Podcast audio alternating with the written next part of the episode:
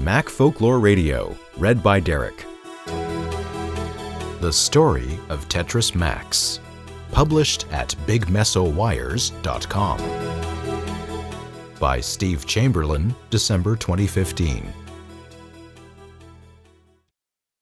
It was the summer of 1992. Nirvana smelled like teen spirit, Ross Perot was running for president, and I was a senior at the Massachusetts Institute of Technology who wanted to play Tetris. The options then available for my Macintosh LC were uninspiring. Meanwhile, my friends were addicted to a beautifully crafted falling blocks game called Jewel Box, and I wondered if I could make a Macintosh version of Tetris with the same level of polish. And so began the story of Tetris Max, a game that was to play a major role in my life for the next decade. I had only a shaky understanding of the C language and a weak grasp of Macintosh programming fundamentals. This was before the days when any programming question could be answered in seconds at Stack Overflow, so knowledge had to be gained the hard way, reading through the five thick printed volumes of Inside Macintosh. Somehow, I cobbled together a working game.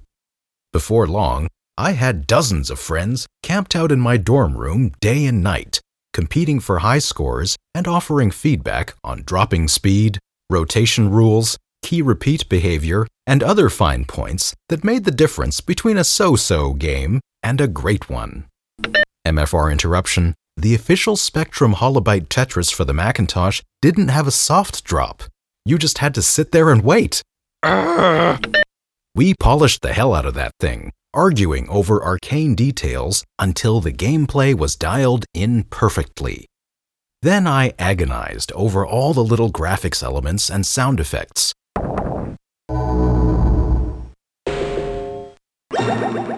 For events like dropping a piece, advancing to the next level, or getting a high score. Somehow, a mooing cow found its way in there too. I became obsessed with perfecting every aspect of the game until it was buttery smooth. For music, I chose the instrumental portion of Jesus Jones' song Blissed. It had that ethereal quality appropriate for trance like extended play at level 10. Over lunch one day, a few friends and I argued over what meaningless suffix would be best for the game title Tetris Gold? Tetris Pro? Tetris Plus? How about Tetris Max? Yes, that's it! At the time, there were dozens of Tetris versions available, including the popular X Tetris and Asshole Tetris, which cheated against the player. I was aware that the game concept originated with a Russian fellow, but it seemed as though it was a generic idea, like chess or tennis, and it didn't occur to me that I shouldn't call my game Tetris. This came back to haunt me later. Launch In August 1992, I uploaded the first version of Tetris Max to the Infomac archive and America Online. Welcome. You've got mail. Which was about as advanced as Macintosh software distribution got at the time. I prayed that somebody would notice my submission, and surprise, somebody did. A lot of somebodies. I started receiving an extraordinary number of emails from all over the world from people telling me how much they enjoyed playing Tetris Max. It was beyond the best I had hoped for. The game was a hit. Everyone wanted to know about their high score. How did it compare to others? What was the highest score ever achieved? People shared their stories of deep states of meditation achieved on level 10, the final level where human reflexes were just barely fast enough to keep up, where marathon length Tetris sessions were possible, but where a single mistake was fatal. Others claimed the game helped them get to sleep each night or reduce their stress levels like a form of therapy. As for myself, I played the game so much that I began to see falling shapes in my mind whenever I closed my eyes and would mentally rotate and drop them without any conscious thought. By that winter, Tetris Max had become a major force in the world of Macintosh games, and the excitement level continued to grow. I was invited to appear in a book about Macintosh shareware called Mac Arcade Don Rittner's Top Shareware Game Picks. The book included several pages about Tetris Max, including a rather silly biography of me. When I later saw it on sale at a local bookstore, it was one of the most exciting things to yet happen in my young life, and it helped ratchet up the level of Tetris Max mania even further. After the game had been out for a few months, I was contacted by Peter Wagner, an amateur musician and Tetris fan from New Jersey. He loved Tetris Max and offered to compose some original music for it. The song he sent me was perfect for Tetris beautiful, memorable, and almost meditative without becoming annoying when it was looped a thousand times over. When I released an update to Tetris Max, I substituted Peter's music, and it became the iconic Tetris Max music that anyone who's ever played the game probably still remembers today.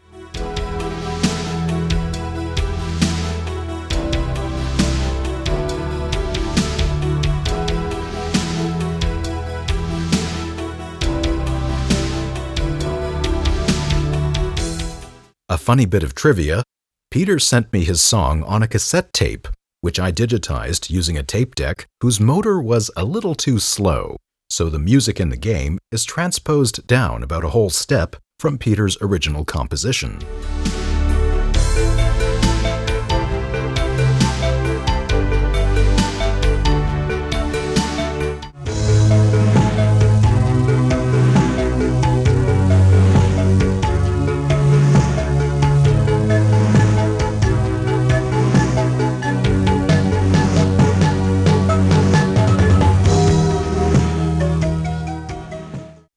MFR interruption, some of you may also remember the default music from later versions by Jonathan Slatter titled Animal Instinct.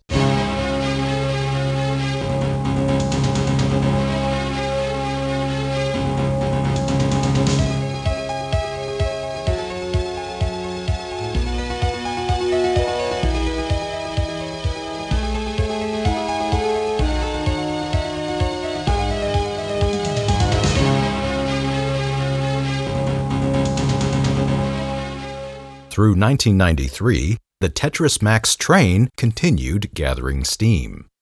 The October 1993 issue of Mac User magazine, feature article The Then New Apple Newton, gave it an honorable mention in their annual Shareware Awards. My name was in print again, and unlike the Mac Arcade book, it was spelled correctly. Exciting times for a young Macintosh fan. Making It Pay.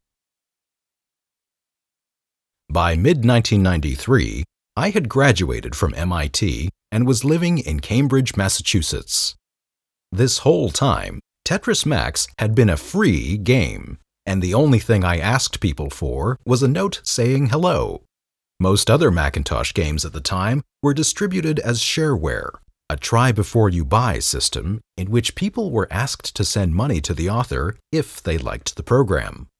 With the popularity of Tetris Max, I heard loud arguments from my friends that I was an idiot for not using the shareware model myself, so I decided to give it a try. In September 1993, I released a new version of the game as a $10 shareware product. The response was weak at first, Players were under the honor system to send in their shareware fees, but there was nothing to really motivate them, except perhaps a guilty conscience.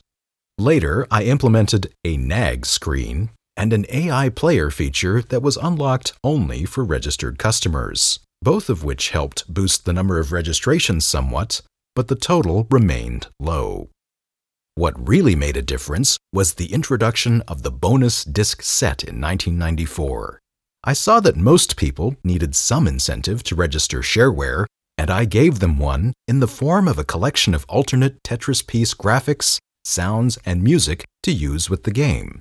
Since only registered users were eligible to purchase the bonus disc set, it spurred lots of new registrations.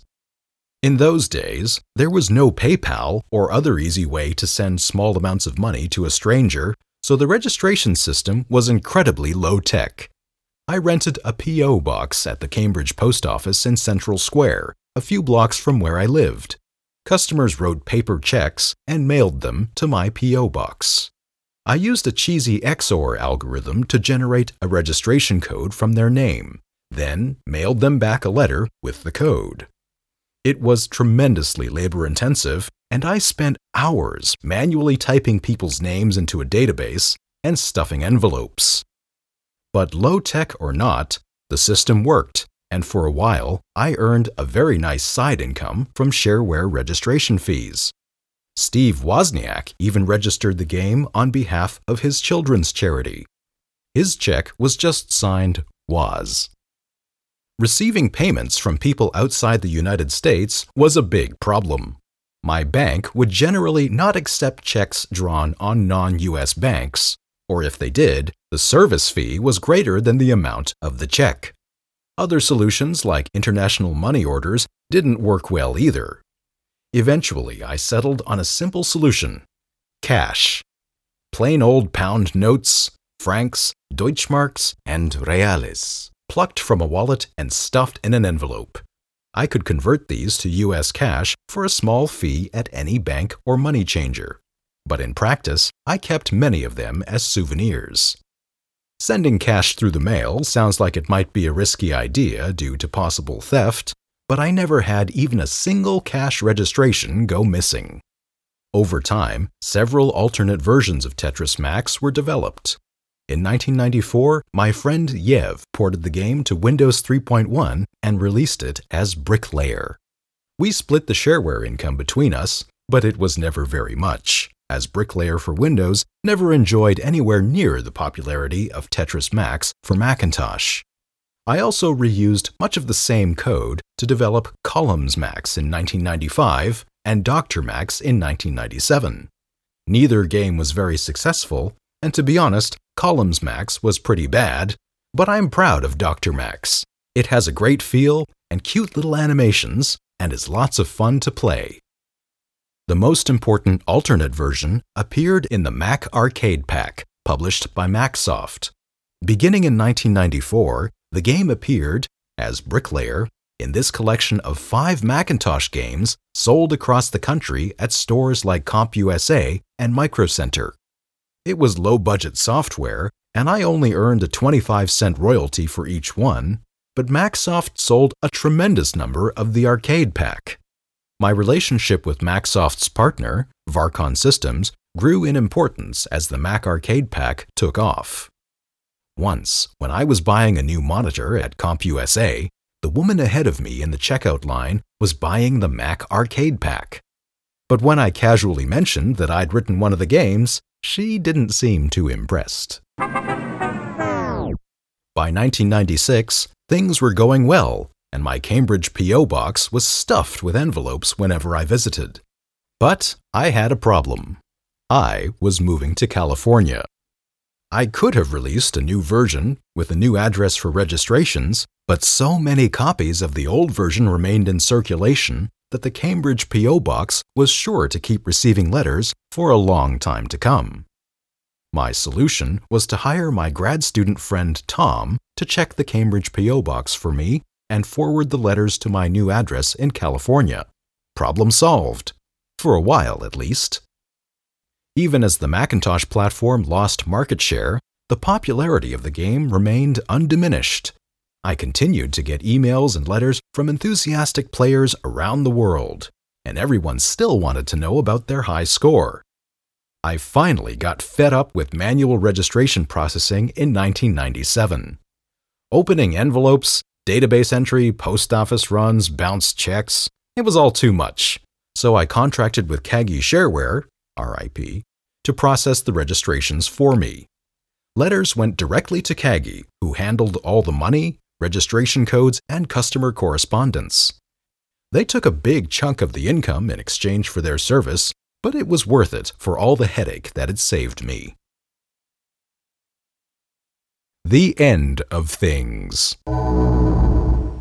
In 1998, I received a letter from New York law firm LeBoeuf, Lamb, Greene and MacRae LLP on behalf of the Tetris Company, an organization with the sole purpose of licensing the Tetris brand.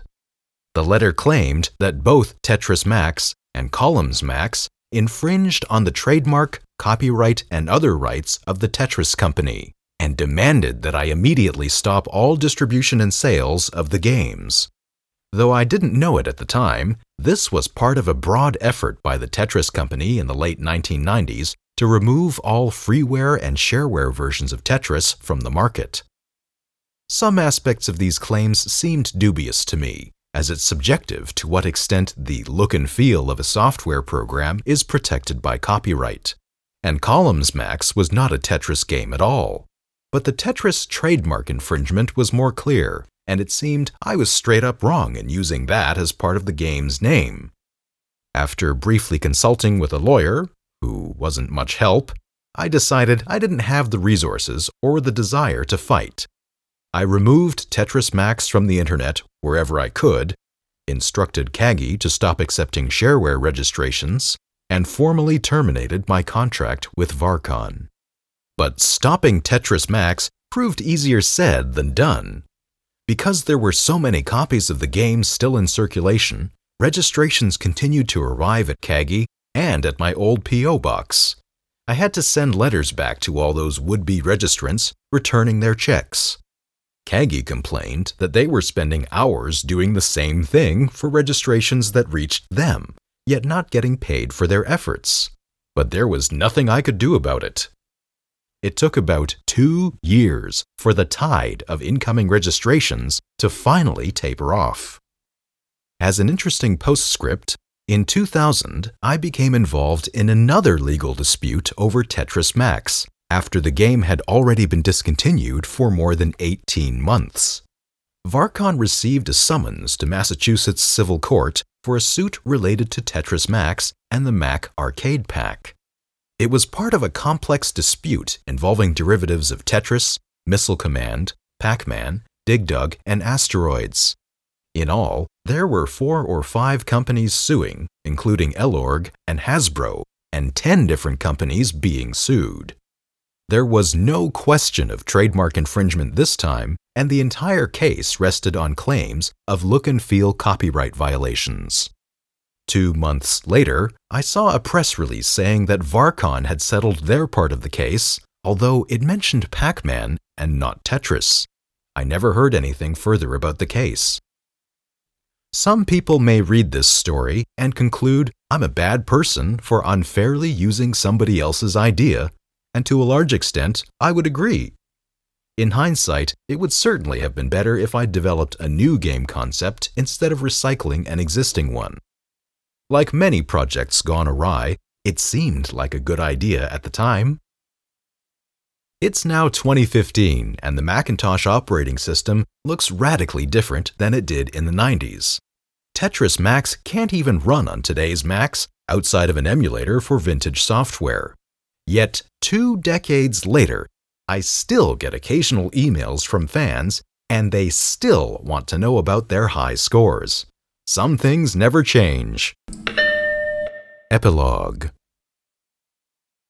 Having studied digital electronics at MIT, Steve Chamberlain got back into electronics engineering in the 2010s and is the creator and distributor of the Mac Rominator programmable ROM SIMM and the Floppy Emu floppy and hard disk drive emulator for the Apple II, Macintosh, and Lisa. You can check those out at bigmessoWires.com. He's got a lot of interesting stuff there his homebrew CPU, his Macintosh Plus FPGA emulator project, and a bit of tinkering with solar power and general electronics hackery. He was also head of engineering for the Ouya Android game console. Steve was interviewed, mostly about Floppy Emu, on the Retro Maccast on episodes 317, 351, and 358. Links are in the show notes. You can hear Steve tell about five minutes worth of the Tetris Max story in his own words. I had this army of like 50 friends who were my play testers, and they were just in my room day and night, like testing this thing. We were fine tuning the exact dropping speed and rotating speed and all this stuff.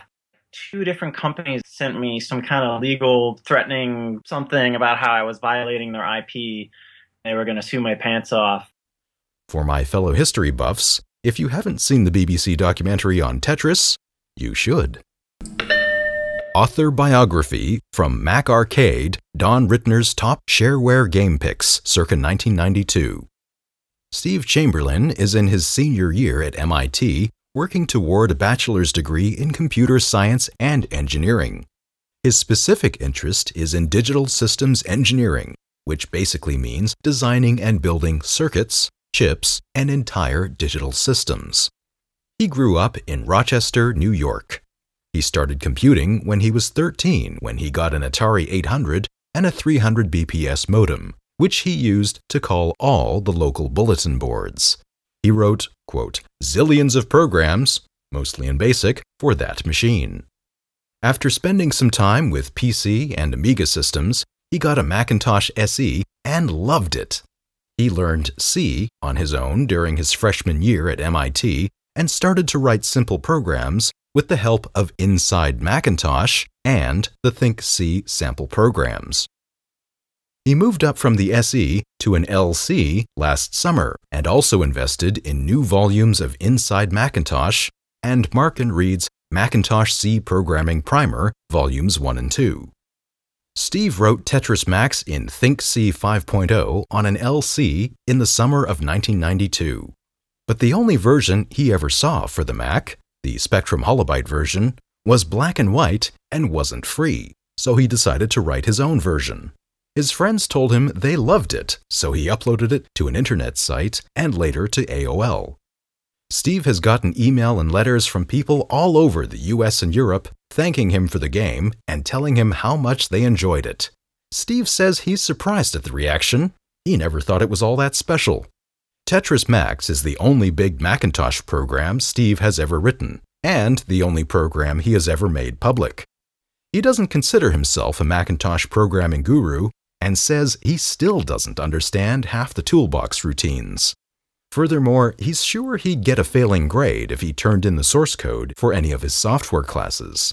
But it works, and people like it, so he's happy. Thanks for tuning in. You can find more stories at www.macfolkloreradio.com, and if you like having random Macintosh history tidbits thrown at you, you can join our extremely quiet Discord server at www.macfolkloreradio.com slash chat. I really appreciate your reviews on iTunes.